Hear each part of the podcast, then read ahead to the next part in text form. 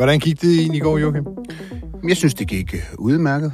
Jeg er ikke så øvet i interviews endnu, som du for eksempel er, men altså, jeg synes, det gik okay. Ja, jeg glæder mig sindssygt meget til det. Altså, det var også ærgerligt, at jeg ikke måtte være med. Altså, det er jo lidt ærgerligt. Men hun er pissesur. Ja, du er ikke hendes yndlingsjournalist, det kan jeg godt. Nej. Så er det godt, du gør det, Joachim. Jeg glæder mig rigtig meget til det. Det var selvfølgelig ærgerligt, at jeg var med frikadelletoget i går, så jeg har faktisk ikke hørt det interview, du har lavet med Pernille Vermund om hendes ufravigelige krav. Det var det, hun blev så pissesur over på mig over sidste gang, og det er derfor, jeg ikke måtte være med. Men så er det fandme godt, vi er to. Du lytter til podcasten Ingen Kommentar. Studier Jørgen B. Olsen. Det her, det handler om politik. Og Emma Bus. Nu skal vi lige være lidt seriøse i gang. Jeg har ikke yderligere kommentarer. Vi vil ælte dem. Det ville være en kæmpe sejr, hvis det kunne lykkes. Og modellere dem og blive ved. Det er helt ærligt. Er det ikke for dumt? Indtil der kommer et svar. Og så i mellemtiden, så siger jeg, kom så.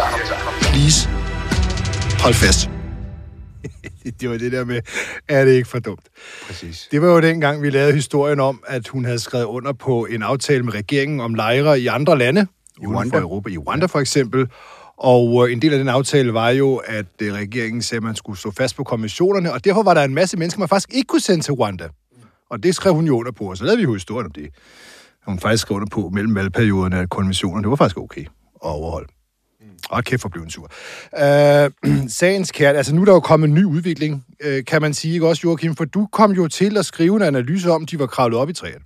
Nej, det jeg skriver en analyse om, det er op til DF's landsmøde, hvor jeg ligesom filosoferer lidt over, hvor DF's fremgang kunne komme fra, og der skriver jeg, at den kan jo komme fra, at andre partier dummer sig.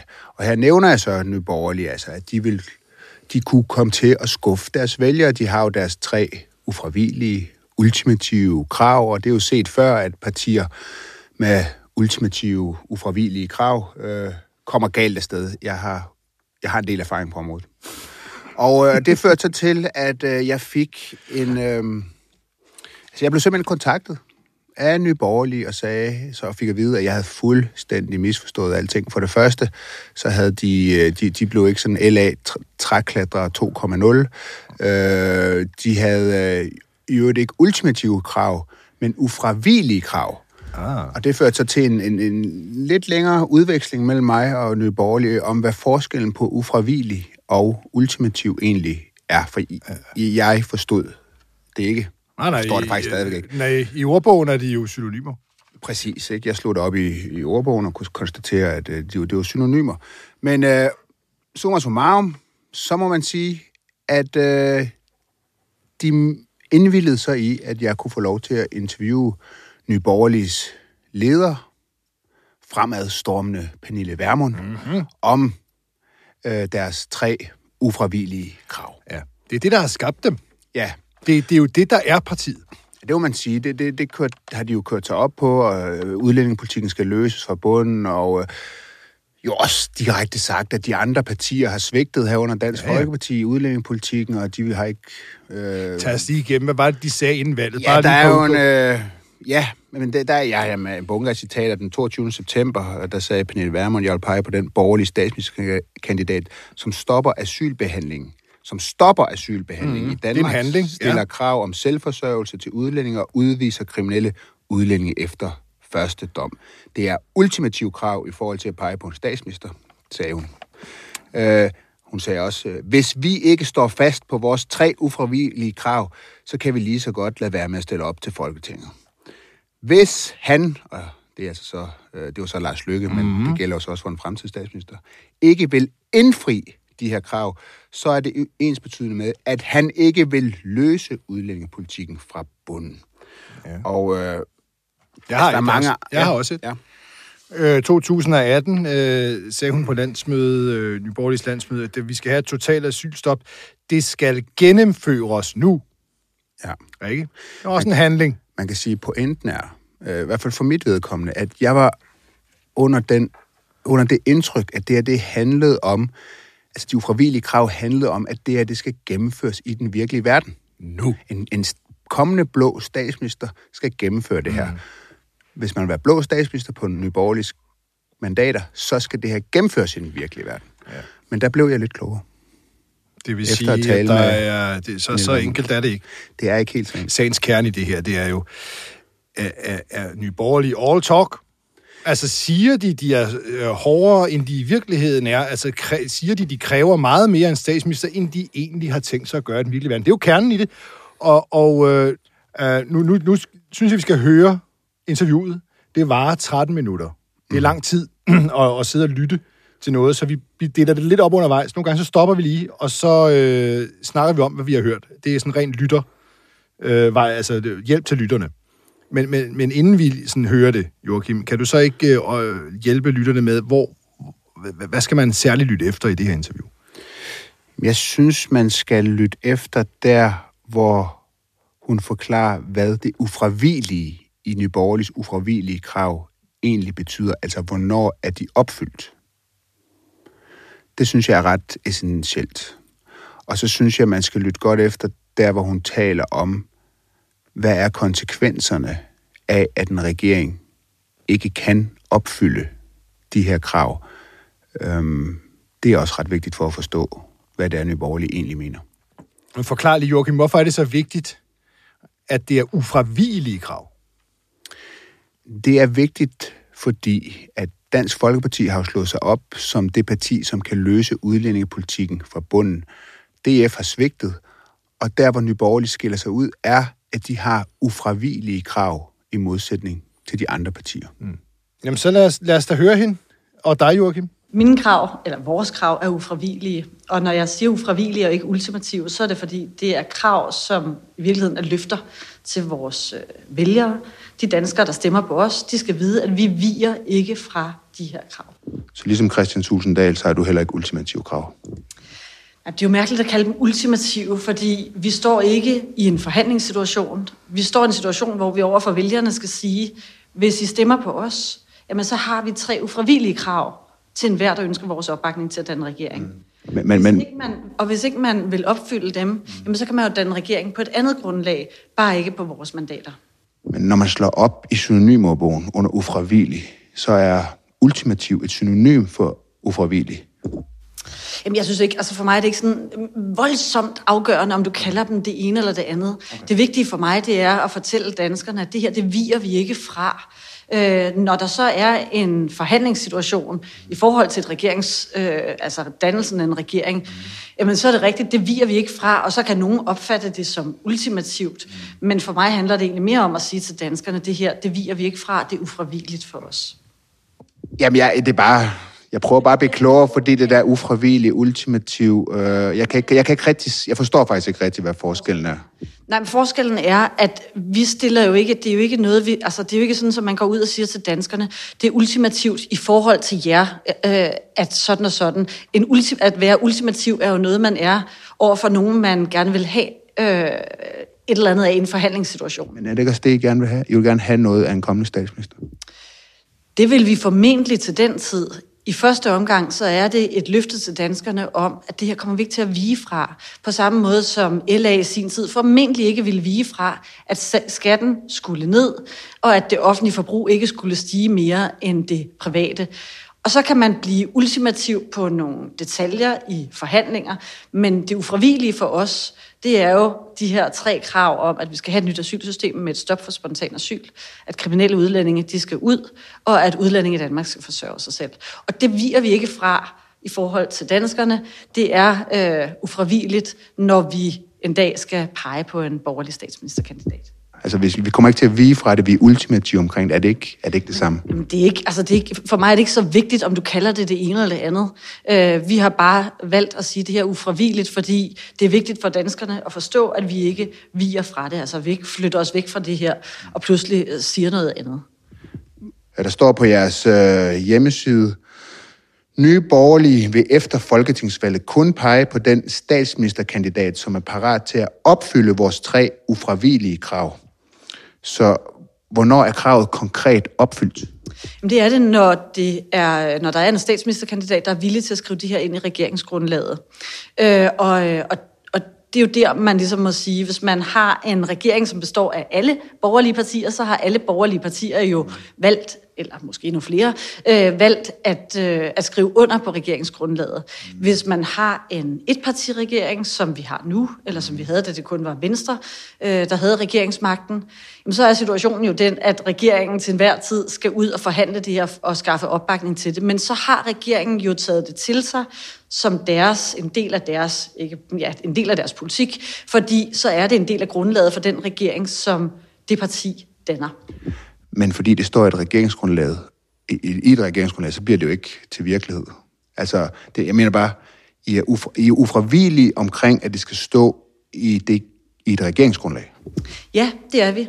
Og det er rigtigt, at hvis der for eksempel sidder en regering, som bliver enten blokeret af, eller væltet af, eller som det skete i den sidste regeringsperiode, udvidet med andre partier, og det regeringsgrundlag så falder, eller man ikke kan få opfyldt det, som står i regeringsgrundlaget, jamen så har vi jo en anden situation. Men i første omgang, så handler det for os om, og det gør det faktisk allerede nu, frem til næste valg, om at få de andre partier til at forstå vigtigheden af det her. For os er det sådan en helt grundlæggende, borgerlig, vigtig dagsorden, at vi får løst udlændingepolitikken fra bunden. Så det er rigtigt, man risikerer jo, at der er en regering, som så ikke kan få det gennemført, altså som ikke kan få flertallet for det. Men så har vi i det mindste fået en regering, der dedikerer sig til at arbejde for det her. Men hvordan er det anderledes end alt muligt andet, der står i et regeringsgrundlag? Altså, Thorning-regeringen, der stod masser af ting i et regeringsgrundlag, der ikke blev opfyldt. Lykke-regeringen, tro mig, jeg kan huske det. Der stod noget om skatten på de sidste tjente kroner. Den skulle ned med 5%, det blev ikke gennemført. Beskæftigelsen, den skulle stige. Hjerter. Altså, det ændrer jo ikke noget som helst i danskernes liv, og du redder ikke Danmark og børnenes fremtid og alt muligt andet, ved at det er skrevet ind i et juridisk ikke bindende regeringsgrundlag. Det kan du sige. Det jeg siger, det er, at vi kan jo ikke tvinge 90 mandater til at føre vores politik. Men vi kan sige, at forudsætningen for, at vi vil pege på en statsministerkandidat, det er, at han vil fremme den dagsorden, som for os er det aller vigtigste, at få løst de her problemer. Jamen bare lige for at tage en breaker her. Det går faktisk hurtigt, at der er faktisk mange ting lige at vende, hvis det er okay. Ja. Jeg synes da, at jeg forstår simpelthen ikke det der med ultimativ og ufravigeligt. Det kommer jeg nok aldrig til at forstå, hvad forskellen var. Jeg synes også, hun giver sig også lidt på den. Ikke? I forhold til den kommunikation, jeg havde med deres presstjeneste, så giver hun sig lidt og siger, at der er ikke rigtig forskel på ultimativ og ufravigeligt. Nej. Og, men det, der er meget spændende her, så hen mod slutningen, det sidste, vi hørte, det var jo, at hun jo faktisk er jo fuldstændig enig i, at målet er opfyldt, hvis det står et regeringsgrundlag, der ikke er bindende. Ja, det siger hun helt. Så langt er vi kommet her. Nu kommer der jo mere interviewet, men det er i hvert fald status her. Det er faktisk, så er det faktisk opfyldt. Og så siger hun, så hvis der ikke er 90 mandater bag, jamen, så har vi en anden situation, hvad end det betyder. Men det er jo faktisk det er jo nyt. Ja, det stod i hvert fald ikke klart for mig. Altså, jeg har været under indtryk af, at kravet ligesom gik på, at det skulle gennemføres. Altså, for det er jo det, der betyder noget i den virkelige verden. Det blev sagt, ja. De borgerlige skulle løse det her fra bunden, og de andre partier svigter, og derfor det er hele Nye Borgerliges eksistensberettigelse, det er de her 3 ufravigelige krav, men det jeg bliver klogere på, og det er der måske også nogle lytter, der gør, det er, at det ufravigelige består i, at det skal stå i regeringsgrundlaget. Ja. Altså, personen, der vil være statsminister, skal ville fremme deres dagsorden. Ja, det kommer jeg så også lidt ind på. Okay, jamen jeg synes allerede her, at vi er blevet klogere på det. Vi kan da bare høre videre. Det er skide godt interview, okay? Og så er det helt fair. Altså det er helt fair at sige, jamen hvad nu, hvis denne her statsministerkandidat havner i en situation, hvor DF pludselig ikke, som de siger her, pludselig viger fra det her, eller hvor der er et andet parti, som blokerer for, at vi kan få løst de her problemer.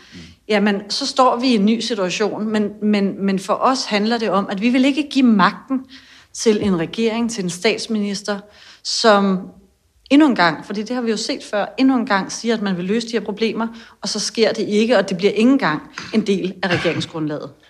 Okay, så det er opfyldt i det øjeblik, det er skrevet ind i et regeringsgrundlag. Det er det ufravigelige. Ja, det er ufravigeligt, altså det er jo ikke løst ved, at det bliver skrevet ind i et regeringsgrundlag, men det er opfyldt ved, at det bliver skrevet ind i et regeringsgrundlag, fordi så har regeringen jo dedikeret sig til, at det her, det er en sag, de vil fremme. Og igen, du har fuldstændig ret i, der er masser af politikere, som siger et og gør noget andet, og det må vi jo så holde dem oppe på. Til gengæld, så må danskerne jo så også, hvis der er en regering, som siger, det her, det er en del af regeringsgrundlaget. Hvis ikke de løser det her, så håber jeg da også, at danskerne vil sige, jamen prøv at høre her, det skrev I ind i regeringsgrundlaget, I svigtede, nu stemmer vi på nogle andre næste gang. Men altså, hvis nu man forestiller sig, at Søren Pape eller Jakob Ellemann bliver statsminister, ja. Og de har accepteret, at i et regeringsgrundlag, der skal der stå jeres 3 ultimative eller ufravigelige krav. Ja. Og så kommer de til jer, og så siger de, prøv at høre, vi har spurgt over Justitsministeriet. Det kan ikke lade sig gøre. Grundloven, man har ret til forsørgelse, også selvom man er udlænding, osv. osv. Nu har vi dedikeret os. Det kunne ikke lade sig gøre. Så sker der ikke mere. Det er sådan et meget hypotetisk spørgsmål, fordi der er ikke nogen metode, hvad skal man sige, det er ikke sådan, at vi siger, at man skal benytte sig af den ene eller den anden metode til at sikre, at udlændinge i Danmark forsørger sig selv, at kriminelle udlændinge bliver udvist, og at vi får et nyt asylsystem. Så hvis Justitsministeriet siger, at vi kan ikke gøre det på denne her måde, men vi kan gøre det på en anden måde, så er det fint for os. Men altså, I er jo ikke de første, der har det her på tegnebrættet og på ønskelisten. Og alle de andre partier er jo rendt ind i alle mulige forhindringer.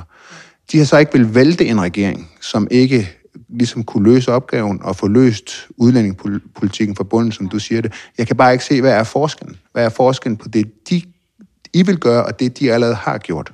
Jamen, forskellen er jo, og det synes jeg faktisk er meget tydeligt i den debat, jeg har med Christian Sulesen Dahl, at tidligere partier, og det er jo typisk DF, som har kæmpet for det her, har været villige til bare at lægge stramninger på stramninger, i stedet for at sige, for os er det fuldstændig ufravigeligt, at de her problemer bliver løst fra bunden. Vi bliver nødt... Jamen det er ufravigeligt, det siger du selv, består i, at det står i et regeringsgrundlag. Og det har det jo åbenlyst ikke gjort endnu. Der er ikke men Pernille, det løser jo ikke noget, at det står i regeringsgrundlaget. Altså der, igen, man behøver ikke engang at have et regeringsgrundlag, men der er en liste så lang af eksempler på ting, der stod i regeringsgrundlaget, og aldrig blevet opfyldt. Og det er bare det, jeg mener. Altså, hvor er det, I så skiller jer ud? Hvad er det, der gør de her ufravigelige krav så anderledes end alle mulige andre krav, alle mulige andre partier har til et regeringsgrundlag? Jamen, de er sådan set ikke så meget anderledes andet, end at vi ikke kommer til at vige fra dem. Kan vi stoppe igen? Ja, det står mig også uklart her. Når jeg nu hører det første gang. Hun siger jo faktisk, at problemet er ikke løst, men kravet er opfyldt. Ja, så det er ligesom... Hvis det står i regeringsgrundlaget, så er problemet ikke løst, men kravet er opfyldt. Ja, og så siger hun jo også ligesom, at når de andre partier ikke har fået løst de her problemer, så er det fordi, de ikke har været ufravigelige. Men det ufravigelige, har hun jo selv sagt, består netop i, at det skal skrives ind i regeringsgrundlaget, hvilket jo ikke er nogen garanti for, at noget som helst bliver løst. Nej. Det kræver det jo, selv, alle de andre partier har jo også rendt ind i konventionsbrud, grundlov og det lille simple faktum, at der jo ikke er 90 mandater. Man kan jo også formulere mange ting i et regeringsgrundlag. Man kan jo for eksempel, det var Lykke jo glad for, at sige, at de havde ambitioner om alt muligt. Men der, altså, der skulle skabes 100, jeg ved ikke hvor mange tusind arbejdspladser og så videre. Det var en ambition, man havde. Det blev aldrig sådan noget. Fuldstændig. Alt det kunne man også... Der er mange måder, man kan skrive regeringsgrundlaget. Det er også det, der kommer til at ske. Altså, det er faktisk det, jeg ved, der allerede er en dialog omkring blandt de blå partier og Nye Borgerlige. Det har der i hvert fald været om, kan vi arbejde med det her? Hvordan kan vi formuleres? Der kommer en forhandling om formuleringerne. Den bliver jo selv spændende, men det taler jeg så ikke mere om. Jamen det er kun, når vi lige afbryder en gang imellem, så er det kun en lytterservice. Vi prøver at bryde det lidt op. Det kan jo være svært at lytte til 13 minutters interview som lytter, så vi prøver bare lige at stoppe undervejs, men lad os høre lidt mere. Så er der også partier, som har stået meget hårdt fast på det, de mente var rigtigt. Men altså, når man lover danskerne, at det her... Det kommer vi til at stå fast på, og vi kommer ikke til at pege på en statsministerkandidat igen. Vi kan jo ikke tvinge 90 mandater til at føre vores politik, men vi kan sige, at forudsætningen for, at vi vil pege på en regering, er, at de skriver det ind i regeringsgrundlaget, og dermed lover danskerne, at det her, det er grundlaget for denne her regering. Og så må det jo være op til os undervejs, og efterfølgende forhåbentlig danskerne, hvis ikke regeringen løser de her problemer, at sige, jamen, I skrev det her ind, I lykkedes ikke med det. Det kan jo så godt være, nu bliver jeg selv hypotetisk. Lad os antage, at det er Søren Pape Poulsen, der sætter sig for bordenden. Vi får det skrevet ind i regeringsgrundlaget. DF bakker op, LA bakker op, LA har også asylstop og så videre, som del af deres, og nogle af dem, der bakker op. Men Venstre stiller sig på bagbenene. Hvis det nu var sådan, så ville jeg jo til hver en tid sige, det her, det er Venstre, der står i vejen. Jeg vil jo ikke straffe de øvrige partier, som bakker op for det. Og så vil jeg jo sige, når der så var et valg igen, kære danskere, forudsætningen for, at vi kan løse det her, det er, at stemmerne går til de partier, som bakkede op, men ikke de partier, som kæmpede imod. Prøv at stoppe her. Fordi så er det jo bare ligesom alt andet politik. Det er ligesom det, der er pointen. Altså, forklar. Jamen det er jo, at der kan jo være en... Altså alle partier har en eller anden politik, og den synes de, at skal gennemføres. Og det kræver jo så ligesom, at der er 90 mandater for det. Og hvis der så ikke er det, så går man ud og siger til vælgerne, hvis I gerne vil have den her politik gennemført, så skal I stemme på partier, som vil have den gennemført. Altså sådan er det jo med al politik. Der er jo ikke noget specielt eller særligt ved det. Det er jo ikke noget, der gør, at den... Altså, den politik kan jo bare ikke gennemføres uden 90 mandater. Det er jo så grundlæggende, det her. Ja, forstår du? Jeg forstår godt din pointe. Så er det jo ikke anderledes end nogen andre partier. Det er jo præcis som alle andre partier. De må overbevise nok mennesker om, at deres politik skal gennemføres. Så det ufravigelige... Det jeg er spændt på nu i interviewet. Det er jo proces, når noget skal skrives ned ind i et regeringsgrundlag, så er det jo et procesmål. Det er jo ikke det ufravigelige består ikke, at det skal gennemføres i den virkelige verden, og det havde jeg ikke helt forstået. Det jeg er spændt på nu, det er hvad for nogle konsekvenser får det, hvis det viser sig i løbet af valgperioden, hvor hun har lagt stemmer til en bestemt statsminister. Hvad gør hun så, hvis det viser sig i løbet af valgperioden, der ikke rigtig sker noget? Det er det, jeg er spændt på nu. Det kommer der også noget om. Det har spørget til. Ja, okay. Nå, men det, lad os lytte til det så. Jeg kan jo ikke svinge et parti, som ikke er regeringsparti, og som vi ikke skal pege på. Dem kan jeg jo ikke tvinge til at føre vores politik. Men jeg kan sige, at forudsætningen for, at vi vil pege på en statsminister, det er, at det her bliver skrevet ind. Så hvis det ikke er opfyldt efter et år, for eksempel, så I kommer ikke til at vælte nogen. I kommer ikke til at vælte nogen regering, som bare har skrevet det her ind i et regeringsgrundlag, men ikke har kunne gennemføre det. Jamen igen, det er jo sådan et hypotetisk spørgsmål, for hvad der skete i løbet af det år? Altså hvis regeringen... 2 år. Ja, men hvis det er sådan, at regeringen bliver ved med at sylte det, altså man får fornemmelsen af, at det her vil de ikke bringe i Folketinget, det vil de ikke sikre, at vi får stemt om, de vil ikke lave lovgivning på området, eller arbejde for at lave lovgivning på området. Og hvis det bliver syltet, så er det jo en sag. Hvis det er sådan, at man siger, jamen nu fremsætter vi lovforslag, men før vi gør det, så er vi nødt til at afdække A, B eller C, og man har en køreplan for det, og den i øvrigt bliver fulgt, så er det jo en anden situation. Så altså, jeg kan godt forstå, hvis man som LA i sidste valgperiode tænker, vi har bakket op om regeringen, vi havde en klar fornemmelse af, at regeringen ville gøre det her, det vil regeringen ikke. Det her, det bliver vi nødt til at have i salen. Jeg ville jo så, hvis jeg havde været LA, have krævet af Lars Løkke Rasmussen, at han bragte det i salen. Så kan det godt være, at han ville være kommet i mindretal, fordi DF, som det var i situationen der, havde stemt imod. Men så havde han i det mindste vist det mandsmod og den ansvarlighed, der ligger i at bringe sagen frem, og også dermed udstille, hvem er det, der er imod det her. Altså kan I finde på at genpege på en statsminister, som har skrevet det ind i regeringsgrundlaget, men hvor det ikke er blevet opfyldt, eller hvor det heller ikke er kommet i salen, eller... Altså, det er bare fordi, det nye her er faktisk, det skal i salen. Det har jeg ikke hørt det sige før. Det skal, hvis de ikke sætter det i salen, hvis den kommende blå statsminister, som er på statsminister på jeres mandater, som har skrevet jeres 3 ufravigelige eller ultimative krav ind i et regeringsgrundlag, hvis han ikke sætter det i salen i løbet af valgperioden, så vælter I ham, eller så kan I ikke pege på ham igen? Ja, altså, så bliver det jo svært at have tillid til, at han vil arbejde for det. Og altså, for mig er det helt åbenlyst, hvis man sidder i 3,5 år og udskriver valg, og overhovedet ikke har rørt en finger på det her, så kommer vi jo ikke til at pege på vedkommende igen, så kan man jo ikke have tillid til vedkommende. Hvorfor skulle man det? Ja. Omvendt, hvis det igen som eksemplet før, hvis det er Søren Pape Poulsen, der sætter som statsminister. Hvis han bruger...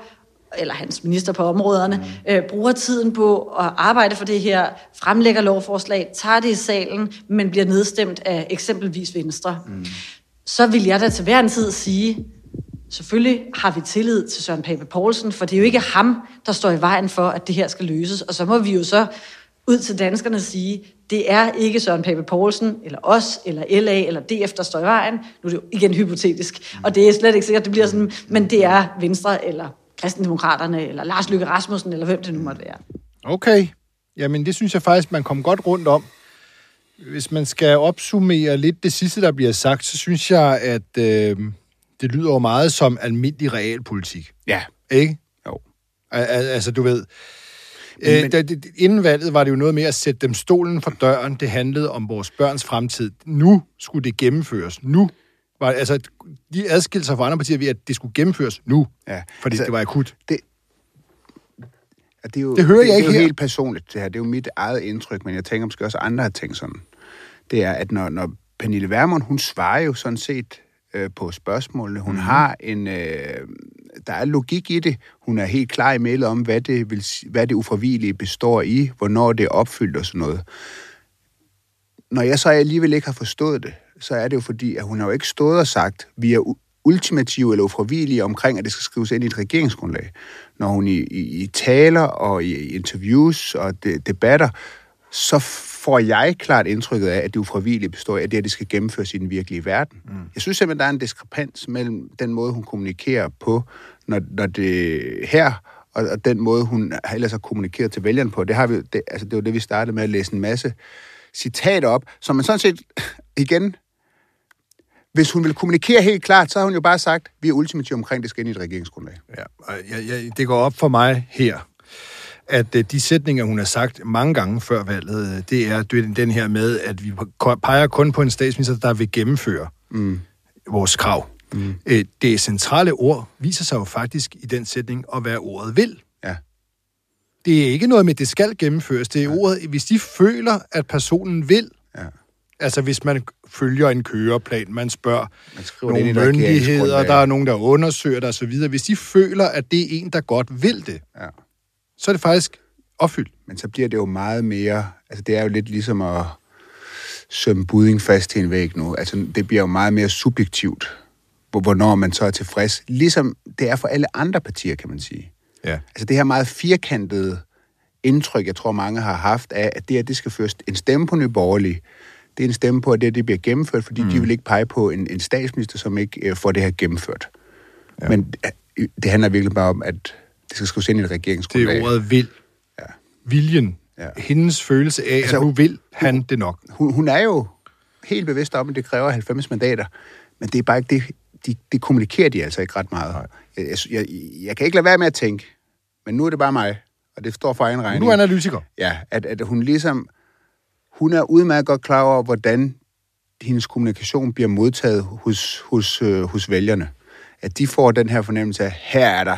Det er den stærke kvinde, der kommer nu, og nu løser hun de her problemer, som alle de andre ikke har været i stand til at løse, fordi hun bruger nogle helt nye værktøjer. Mm. Men det gør hun i virkeligheden ikke. Hun bruger de samme værktøjer, som de andre har brugt, og som de heller ikke er lykkes med. Det er fordi... Det er interessant. Det kræver stadigvæk 90 mandater. Dog siger hun jo, at hun ikke vil... Hvis der er gået en hel valgperiode, og personen har, tror jeg hun sagde, siddet på hænderne i 4 år, så vil hun ikke gøre det igen. Jamen, det er rigtigt. Det er jo så... Det er rigtigt. Det er rigtigt. Det nye, nyheden her, det er jo sådan set, at hun vil vælte en statsminister, som ikke sætter det til afstemning i salen. Det er rigtigt. Inden for en vis periode, hvis man ikke har gjort nok. Inden for en valgperiode. Så er vi blevet klogere, og vi holder jo ikke op med at interessere os for det, fordi de har jo omkring næsten 10% af stemmerne i nogle målinger i hvert fald. Så det er selvfølgelig ekstremt interessant, hvad de her krav, som er partiets ryggrad, hvad pokker det egentlig betyder.